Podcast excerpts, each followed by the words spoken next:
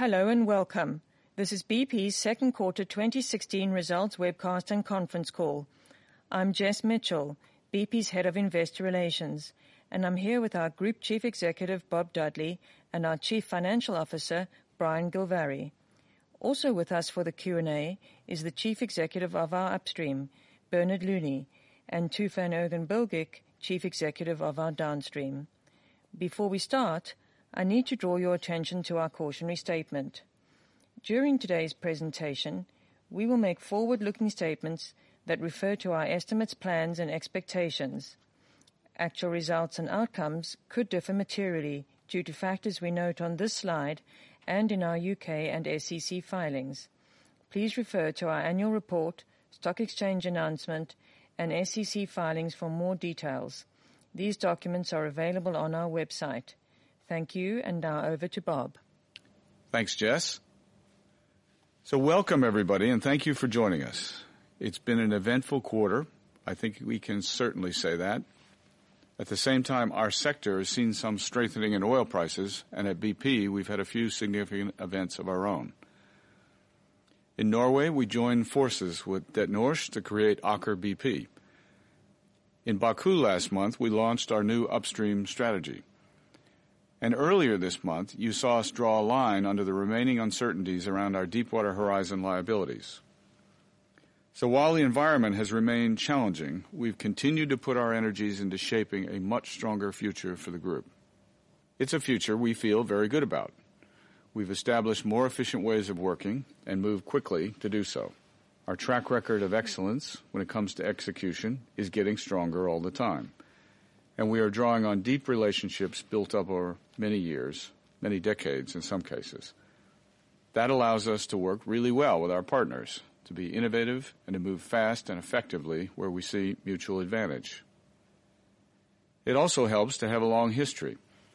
Our ability to learn and adapt to challenging circumstances has been proven many times over. It's part of what defines BP, and it's why we are confident in our ability to navigate a rapidly changing world, come out stronger, and carry on creating value for shareholders for decades to come.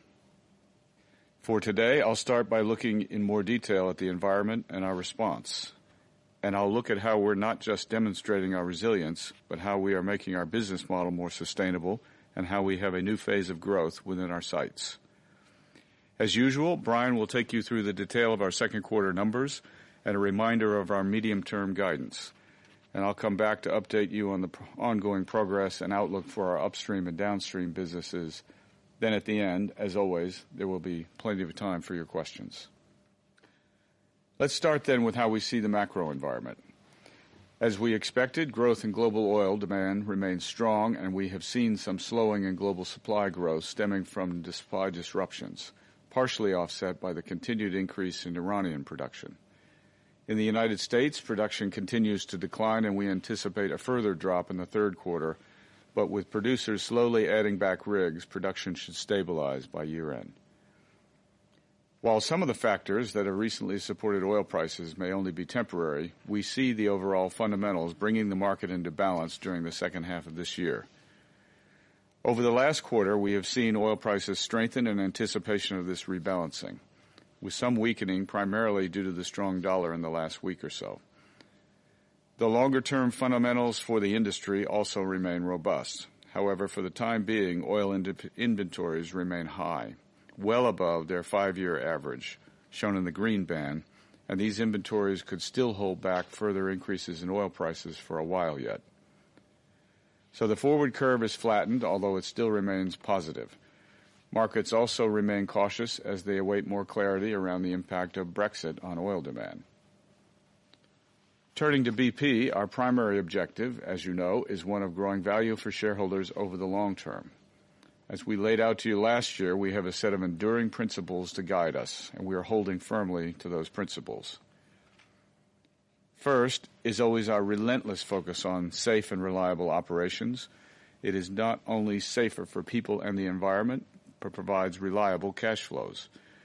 We're even more conscious of the need to improve this every day as we work to reset our business for the current circumstances. We also continue to actively build and refine a strong, balanced portfolio, which we manage for value over volume. In these tough times, it's very clear how being an integrated group has enhanced our resilience. The environment today is also a strong reminder of the merits of having already reshaped our portfolio through around $75 billion of divestments since 2010, including our interest in TNK-BP, and this mostly when prices were much higher. Today, when you include our equity interest in Rosneft, we're a 3.3 million barrel per day company. This means that we are focused on our strengths but can still operate at scale. Our upstream has strong incumbent positions in many of the world's top basins, with growth in the near term to 2020 and beyond that to 2030. And That's without the need for a large acquisition, as some have suggested. In our downstream, we have a strong and focused footprint, including advantage manufacturing assets and an orientation to growth markets with high returns. So we really like the portfolio we have, but we're also looking for opportunities to take advantage of the environment to deepen in assets we see as attractive. And we continue to look for creative repositioning opportunities. You've seen us do this in the Lower 48 and in the partnership with Chevron in the Gulf of Mexico to advance the discoveries in the Paleogene. More recently, you have seen us do it with Det Norske in Norway. At the same time, we have our selective ongoing divestments, which are continuously high-grading the group-wide portfolio. So making the most of our strong portfolio is important, but we also know we must stay very focused on capital and cost discipline, even as oil prices start to strengthen. It's about using our scarce capital wisely to preserve our growth objectives while making sure that all the changes we make now are sustainable for the future. In the upstream, you'll have heard Bernard referring to this as making it stick. It's about changing the way we think about our business, adopting a manufacturing approach across all our businesses so that we're always competing at the lower cost end of the supply curve. We've been on this path for some time, and most of this will not be new with you. What the last 18 months has proven is that these principles provide a consistent direction to our business. We continue to believe it is helping us set the right course for both the current environment and for the future. All of this works towards the most important of principles, that of growing sustainable free cash flow and shareholder distributions over the long term. We've made a lot of progress so far in 2016. As predicted, the first half environment has been challenging. But as we look through the seasonal fluctuations in quarterly earnings, our business is proving resilient, and this is even before we fully complete our cost rebasing, which will take us into 2017. At the same time, we're making strong progress towards some very important medium and long-term goals. Significantly, following the substantial progress we have made in resolving outstanding claims arising from the Deepwater Horizon accident, our results today incorporate what we believe is a reliable estimate for all the remaining material liabilities to BP. This brings six years of managing the aftermath of the accident towards closure. We can now draw a line under it. It's been a tough period for us, but it has reshaped how we think and how we operate, and it has made us more disciplined. In short, it has made us a better company. We will always be mindful of what we've learned, but we are now able to give full attention to our future. Our focus on safe, reliable, and efficient operations is making us both safer and more competitive. We won't cover all the details today, but it is showing up in our performance, and it is making a difference to the bottom line. We have strong momentum in resetting our organic sources and uses of cash to balance in a $50 to $55 per barrel oil price range, supporting our ongoing commitment to sustaining the dividend. We are holding to our capital frame and now expect capital expenditure to be below our $17 billion guidance for this year and to be in a range of $15 billion-$17 billion in 2017, depending on where oil prices settle. This represents a 30 to 40 percent drop in capital expenditure by 2017 compared to our peak spend levels in 2013. The group's controllable cash costs for the last four quarters are now some $5.6 billion below 2014 levels, putting us well on track to achieving our goal of a $7 billion reduction in 2017 cash costs compared to 2014. Last month in Baku, as I mentioned, the upstream team set out on a new vision. This showed our agenda for growth in the upstream out to 2030.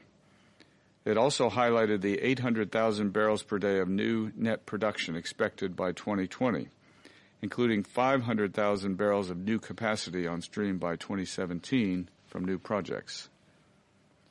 Along with continued strong management of our base production, we expect this to drive a growing contribution to group free cash flow over the medium term, even in a $50 oil price world. Similarly, in our downstream, we're positioned to keep on delivering a strong and resilient contribution to group free cash flow over the medium term at average historical refining margins. That comes from the real and material improvement in underlying performance that you will have seen in this business over recent quarters. And we see more opportunity to grow through our access to growth markets. So we expect 2016 to remain challenging, but we are starting to see a much stronger outlook for the group. Near term, our balance sheet remains robust to deal with uncertainties. Looking further out, as oil markets rebalance, we expect to see more support for oil prices but we are not relying on this. Our confidence comes from being firmly down the path of transforming our business to compete whatever the future holds. I'll come back to some of these points in more detail, but for now, let me hand it over to Brian to take you through the results. Thanks, Bob. Starting with the price environment for the second quarter. Brent crude rose to an average of $46 per barrel in the second quarter, compared to $34 per barrel in the first quarter and $62 per barrel a year ago. The quarter-on-quarter movement reflects the market's anticipation of global supply and demand rebalancing in the second half of the year. Henry Hub gas prices, which have been on a downward trend since early 2014, showed some recovery towards the end of the quarter, with spot prices averaging $2.10 per million British thermal units. Although prices remain weak, the combination of declining production and increases in gas-fired power generation have helped to limit storage overhang and should continue to support some firming in price over the second half of the year. The global refining marker margin averaged $13.80 per barrel in the second quarter, the lowest second quarter since 2010. It compares with $19.40 per barrel a year ago and $10.50 per barrel last quarter, reflecting some seasonal recovery. However, we expect high product stock levels to continue to keep industry refining margins under pressure. The steadily improving environment has had a positive impact on earnings and cash flow compared to the first quarter. While oil and gas prices have held up well so far in the third quarter, we still expect to see some volatility over the coming months. Turning to the results for the group.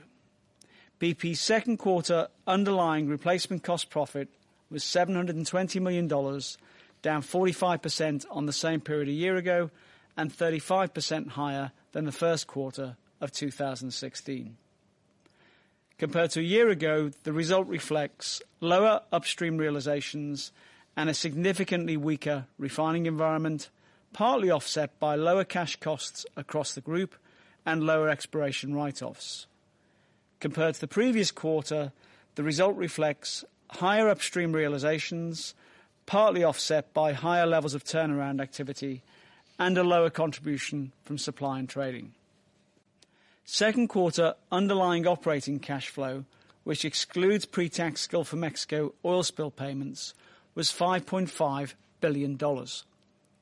This includes a working capital release of $1.3 billion in the quarter, reversing out the $770 million build in the first quarter. This represents robust cash delivery given the onset of seasonal maintenance in both our main businesses. The second quarter dividend, payable in the third quarter of 2016, remains unchanged at $0.10 per ordinary share. In upstream, the underlying second quarter replacement cost profit before interest and tax of $30 million compares with a profit of $500 million a year ago and a loss of $750 million in the first quarter of 2016. Compared to the second quarter of 2015, the result reflects lower liquids and gas realizations, partly offset by lower costs, reflecting the benefits of simplification and efficiency activities and lower rig cancellation spend, and lower exploration write-offs and DD&A. Excluding Russia, second quarter reported production versus a year ago was 1% lower. After adjusting for entitlement and portfolio impacts, underlying production increased by 1.5%. Compared to the first quarter, the result reflects higher liquids realizations, partly offset by lower production, in part due to seasonal maintenance activity and higher exploration write-offs. Looking ahead, we expect third quarter reported production to be lower than the second quarter due to seasonal turnaround and maintenance activities and the impact of the plant outage at the Enterprise Pascagoula gas processing plant in the Gulf of Mexico. Turning to Downstream. The second quarter underlying replacement cost profit before interest and tax was $1.5 billion, compared with $1.9 billion a year ago and $1.8 billion in the first quarter. The fuels business reported an underlying replacement cost profit before interest and tax of $1 billion, compared with $1.4 billion in the same quarter last year and $1.3 billion in the first quarter of 2016. Compared to a year ago, this reflects a significantly weaker refining environment, partly offset by lower costs from simplification and efficiency programs and increased fuels marketing performance. Refining operations in the second quarter were strong, with Solomon availability at 95.7%, the highest since 2004. Compared to the first quarter, the result reflects a lower contribution from supply and trading after a strong first quarter result and a significantly high level of turnaround activity, partly offset by a stronger fuels marketing performance and higher refining marker margins, although these were largely offset by weaker crude oil differentials and product mix impacts specific to our refining portfolio. The lubricants business reported an underlying replacement cost profit of $410 million in the second quarter, compared with $400 million a year ago, and this brings the first half pre-tax earnings to $800 million. The petrochemicals business reported an underlying replacement cost profit of $90 million, compared with $80 million a year ago. In the third quarter, we expect turnaround activity to remain high at a similar level to the second quarter, and that industry refining margins will continue to be under pressure. Based on preliminary estimates, we have recognized $246 million as our estimate of BP's share of Rosneft's underlying net income for the second quarter, compared to $510 million a year ago and around $70 million in the first quarter of 2016. Our estimate of BP's share of Rosneft's production for the second quarter is just over 1 million barrels of oil equivalent per day, an increase of 1.3% compared with a year ago and broadly flat compared with the previous quarter. Further details will be available when Rosneft report their second quarter results. Following the decision taken at Rosneft's general shareholders meeting in June, we are expecting to receive a dividend of around $335 million after tax based on current exchange rates by the end of July.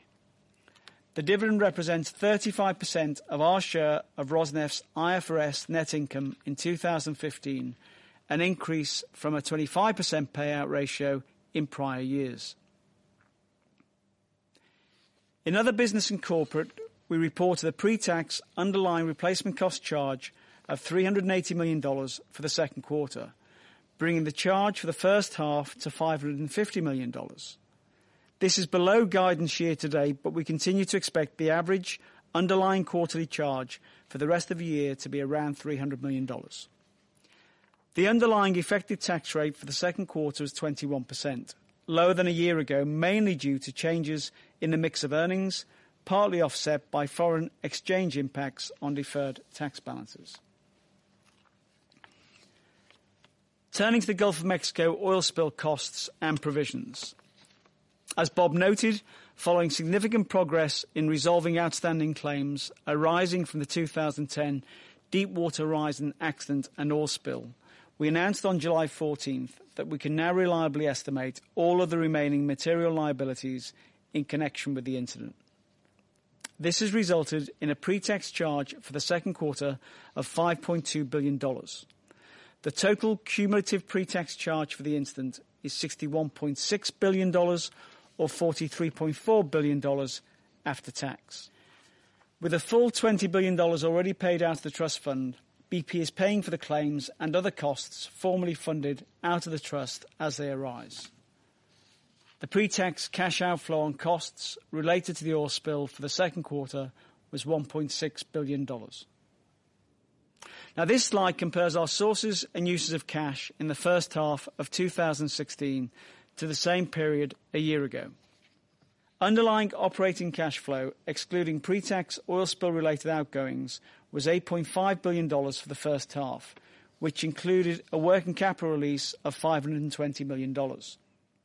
First half Gulf of Mexico oil spill payments were $2.7 billion. Divestment proceeds amounted to $1.9 billion, including $300 million from the partial sale of the group shareholding in Castrol India during the second quarter. Organic capital expenditure was $7.9 billion in the first half and $3.9 billion in the second quarter. Now turning to our financial frame. We continue to reset the capital and cash cost base of the group. As already mentioned, we now expect capital expenditure to be below $17 billion this year and to be between $15 billion-$17 billion for 2017, depending on the prevailing oil price. Our plans to reduce 2017 controllable cash costs by $7 billion compared to 2014 are on track.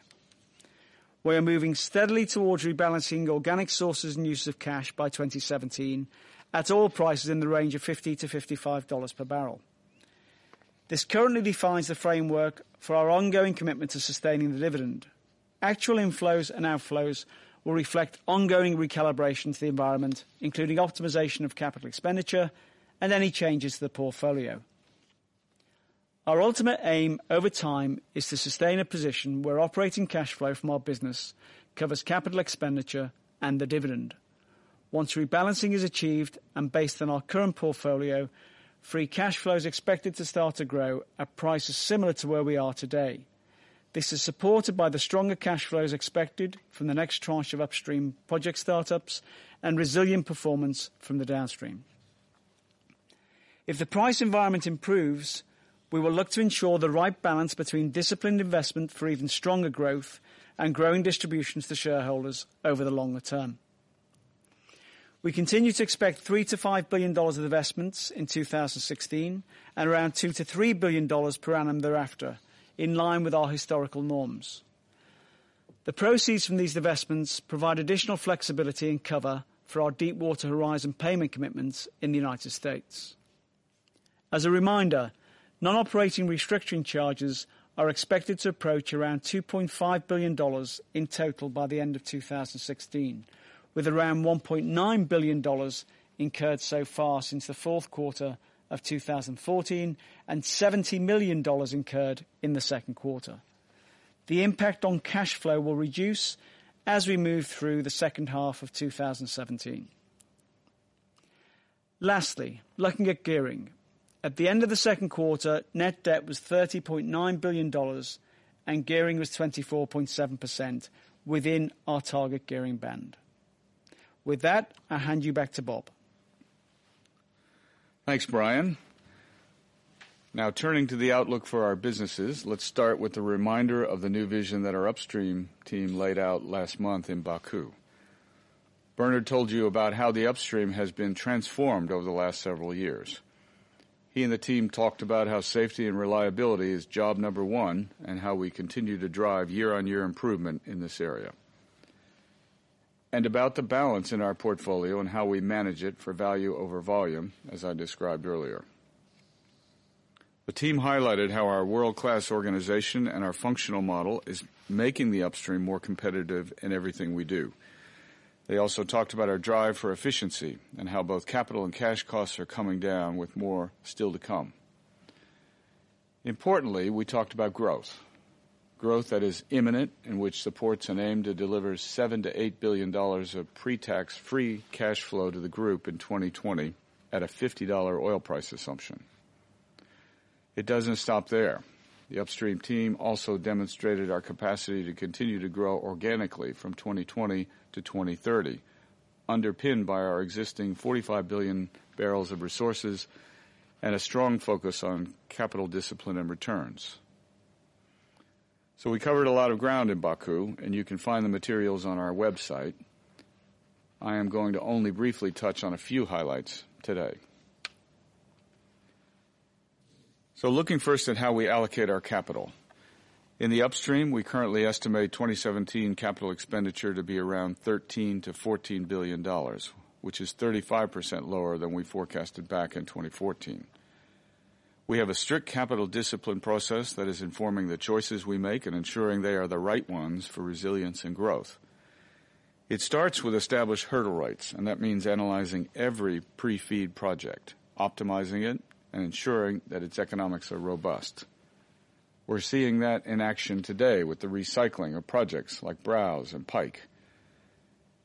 We've also pared back exploration and are focusing our efforts on adding barrels with a short cycle time.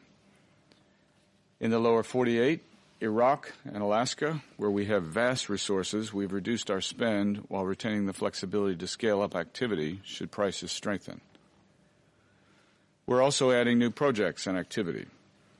In Indonesia, for example, the recent sanctioning of the Tangguh expansion project will add a third LNG process train and 3.8 million tons per annum of production capacity. It is one of the lowest cost of supply additions in the world. And in Egypt, the recently sanctioned development of Atoll will help provide much needed additional gas to the domestic market. As we continue to lower our capital intensity and maintain discipline, we do not see a need for material growth in capital spend to meet our future growth plans.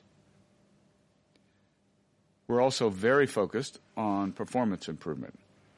We expect upstream cash costs to reduce by $4 billion by 2017 compared to 2014 spend. This is a 30% drop and represents a major contribution to the group's $7 billion target. We've reset the organizational footprint, making it one-third smaller than three years ago. We've focused on engaging our people in continuous improvement and eliminating waste and duplication, and we have hundreds of initiatives underway across the segment. These include increasing workforce productivity and interventions to standardize, simplify, and optimize what we do every day. These initiatives are being embedded into the organization to ensure we make efficiencies which will endure into the future. And we're also addressing our third-party spend as it represents a significant portion of our capital spending and around 50% of our cash costs. And we've seen a big reduction in cost by working closely with our suppliers and through competitive bidding. At the same time, we are focused on the efficiency of our projects and operations, and we're seeing productivity increasing as we try new things and bring in new technology, called innovation. For example, by enhancing oil recovery and increasing the amount of drilling we do, we have reduced planned deferrals, increased plant reliability, and established a four-year track record of base decline of less than 3%. For planning purposes, we expect our future base decline to be in the 3%-5% range. Our production costs are now top quartile, and we estimate that 75% of these reductions can stick no matter the oil price, the rest being market related. So we've achieved a lot, but we're deeply determined to do more. We have many more ideas to drive this level of performance further. Now turning to growth, as I mentioned earlier, we continue to expect 800,000 barrels of oil equivalent per day of new production by 2020. Of this, we expect 500,000 barrels of new capacity to be in place already by the end of 2017. And this is, on average, 70% complete and ahead of schedule and budget. To date, in 2016, we've started up four projects, including, most recently, a major water injection project on our Thunder Horse platform in the Gulf of Mexico, which will increase reservoir pressure and enhance production. Around 90% of the 800,000 barrels relates to projects that have passed through the final investment decision, or FID, and which are well under construction. For example, we have installed the remaining modules on Clair Ridge in the North Sea, and the Glen Lyon FPSO is now on station in the Schiehallion field west of Shetland. The remaining barrels are expected to move to the construction phase by 2017 or early 2018, and we have a long list of projects we could sanction in the next 18 months or so. That list includes the Mad Dog Phase 2 extension, further development of the Oman Khazzan field, Angelin in Trinidad, some India gas projects, the Trinidad Compression Project, and Platina in Angola, Block 18. We're continuing to optimize these projects, testing their costs and margins carefully against historical and competitor benchmarks. We will only proceed when we are ready and the projects are the best they can be. We can do that because we don't have to sanction all of them to deliver our growth objectives. Last but not least, our pipeline of new projects is high quality. These projects deliver, on average, around 35% better margins than our base assets today at a flat oil price environment. And they also come with development costs around 20% lower on average than the existing portfolio. Looking beyond 2020, we firmly believe we have the capacity to sustain long-term growth, and this is much more than just an aspiration. Excluding Rosneft, we have 45 billion barrels of resources concentrated in 12 key regions. This is the equivalent of 50 years of production at today's level. Importantly, these resources are in fields we know well, with 70% of the non-proved resources in existing producing field areas, and only 20% of the equivalent oil in place is being produced today. We have reviewed each of these fields in detail, area by area, well by well, and can see material opportunity for growth in the next decade. We expect to deliver growth in four ways. First, from growth in and around our existing fields through continued infill drilling, the next phases of existing major projects, and from new projects that progress to FID. This activity is very competitive versus our existing base. Second, from the extension of licenses and contracts to fully exploit our existing positions. Third, from where we see an opportunity for greater value by either divesting or deepening the portfolio.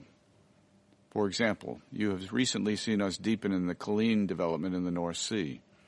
In Azerbaijan, we signed a memorandum of understanding to jointly explore Block D230 with SOCAR in the North Absheron Basin, and we've also recently agreed to create a joint venture with Rosneft to explore in the vast onshore West Siberia and Yenisei-Khatanga basins. Lastly, we will continue to explore in a more focused fashion, mindful that we are not relying on major exploration success for growth. A good example of this is our recently announced gas discovery in the Baltim South development lease in the East Nile Delta, which is building upon our incumbent position in this region. Turning to our future investment strategy, this will continue to be balanced, targeting a mix of deepwater conventional oil and gas and unconventionals. And it will include a geographical, geopolitical, and fiscal exposure aimed at diversifying risk and improving our resilience to a broad range of outcomes. This slide takes you forward 15 years. It shows you just one scenario based on realistic assumptions. It has a base decline in the 3%-5% range, a capital frame that does not have to materially expand, and no need to relax our investment hurdles. There is sufficient definition to our plans to give us confidence in our ability to deliver real growth and to focus selectively on the highest value options. So we now have a much clearer view of the future of the upstream. We're driving performance and making it stick. We're reestablishing a business model that is sustainable in a $50 world, and we are focused on growth both for this decade and the next. Now, in the downstream, the execution of the strategy Tufan and the downstream leadership team laid out in early 2015 is delivering results. We are focusing on improving the performance of an already strong portfolio of manufacturing assets to build a top quartile refining business and increase the earnings potential of petrochemicals. We are continuing to grow our fuels marketing and lubricants businesses and are actively investing in high return opportunities. And our simplification and efficiency programs are well on track to deliver $2.5 billion of cost efficiencies versus 2014. We aim to be the leading downstream business as measured by net income per barrel, and as you can see from the chart, we are competitive in our peer group. We will also deliver competitive returns. By this, we mean delivering attractive pre-tax returns and doing this sustainably. From the chart, you will see we have also made progress on this. I'd now like to spend a few minutes taking you through the key elements of this progress in the downstream. This slide outlines the performance improvement we've seen in the downstream over the last 18 months and how, as a result, the business is more resilient to refining margins. On the left, you see pre-tax earnings. They've increased by $2.4 billion or more than 50% compared with 2014 in a similar refining margin environment. Looking at this another way, the chart on the right shows the level of refining margin required to generate a downstream pre-tax return of 15%. From the chart, we have reduced the refining margin required to deliver this level of returns by about half, and we can now deliver attractive pre-tax returns, even at industry refining margin levels below the five-year historic range. Looking forward, we expect to sustain this underlying performance improvement, and we have opportunities to improve it further. Let me now show you where the performance improvement has come from, starting with operating reliability and commercial performance in refining. You can see on the slide we are improving in our refining pre-tax earnings. We've more than doubled compared with 2014 at constant refining margins. And we have plans in place to continue to improve performance even further through site-by-site programs, which are focusing on operating reliability, efficiency improvements, advantage feedstock, and optimizing our commercial terms. We are already seeing the benefits, with refining utilization increasing from 88% in 2014 to 92% in the last 12 months, and our advantage heavy crude processing increasing by 25% over the same period. Looking to the future, we expect the earnings potential of our refining business to expand further as a result of these programs. Our fuels marketing and lubricants businesses are providing a material and reliable earning stream with strong returns. These differentiated businesses together generate around 50% of the downstream pre-tax earnings, or well in excess of $3 billion per year. And they have a well-established track record of growth. They generate reliable profit and cash flows and have good exposure to growth markets where we intend to expand further. The retail business is the most material element of our fuels marketing operations. In our growth markets, we have seen first half retail volumes increase by 5% year-on-year. We also continue to reinforce our position through strong convenience retail partnerships. Our lubricants business is underpinned by our own customer offers, strong brands, technology, and customer relationships, which have consistently led to year-on-year pre-tax earnings growth. Finally, on the downstream, our simplification and efficiency programs are on track to deliver around $2.5 billion of cost efficiencies compared with 2014. We estimate 2016 downstream cash costs to be more than 20% lower than 2014. We continue to right-size the organization, including all of our businesses and our head office, to make it simpler and leaner. We expect more than 5,000 employee and agency contractor roles to be reduced by the end of next year compared to the end of 2014, with approximately 4,000 of those already occurring. We will drive efficiency in refining and petrochemicals through site-by-site improvement programs. At the same time, we will ensure that we do not compromise safety, quality, and reliability. So in the downstream, we have a business that is a very material part of BP's overall value proposition to shareholders. It is delivering strong competitive performance today and generating attractive returns. It has been reshaped to be much more resilient to a range of market conditions, and we have further opportunities to grow the business in the future. Now, that's a lot from me, but just to sum up, we're making steady headway in what remains a tough environment. We're sticking to our financial frame, and this is putting us on track to rebalance organic sources and uses of cash by 2017 at $50-$55 per barrel. This will allow us to sustain our dividend while still maintaining the flexibility to grow. We're also clear on the direction of our business. We believe it is a direction that can withstand the test of a $50 world, and we can still grow sustainable free cash flow and distributions to shareholders over the long term. It is built on our long-held principles of portfolio strength and value over volume, but comes with much greater commitment to discipline in how we execute, how we allocate our capital, and how we drive continuous improvement. It's all about resilience, sustainability, and growth.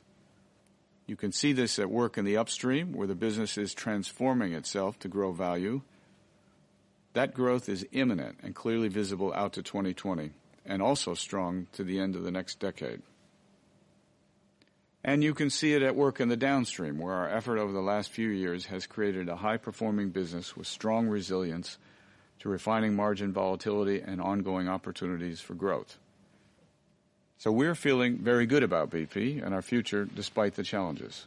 We've adapted to some big changes, and we've drawn a line under our Deepwater Horizon liabilities, and we have a strong and clear plan to move forward.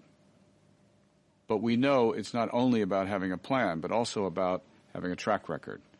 And we intend to continue to build on that and for you to see it show up in our underlying performance quarter by quarter, step by step.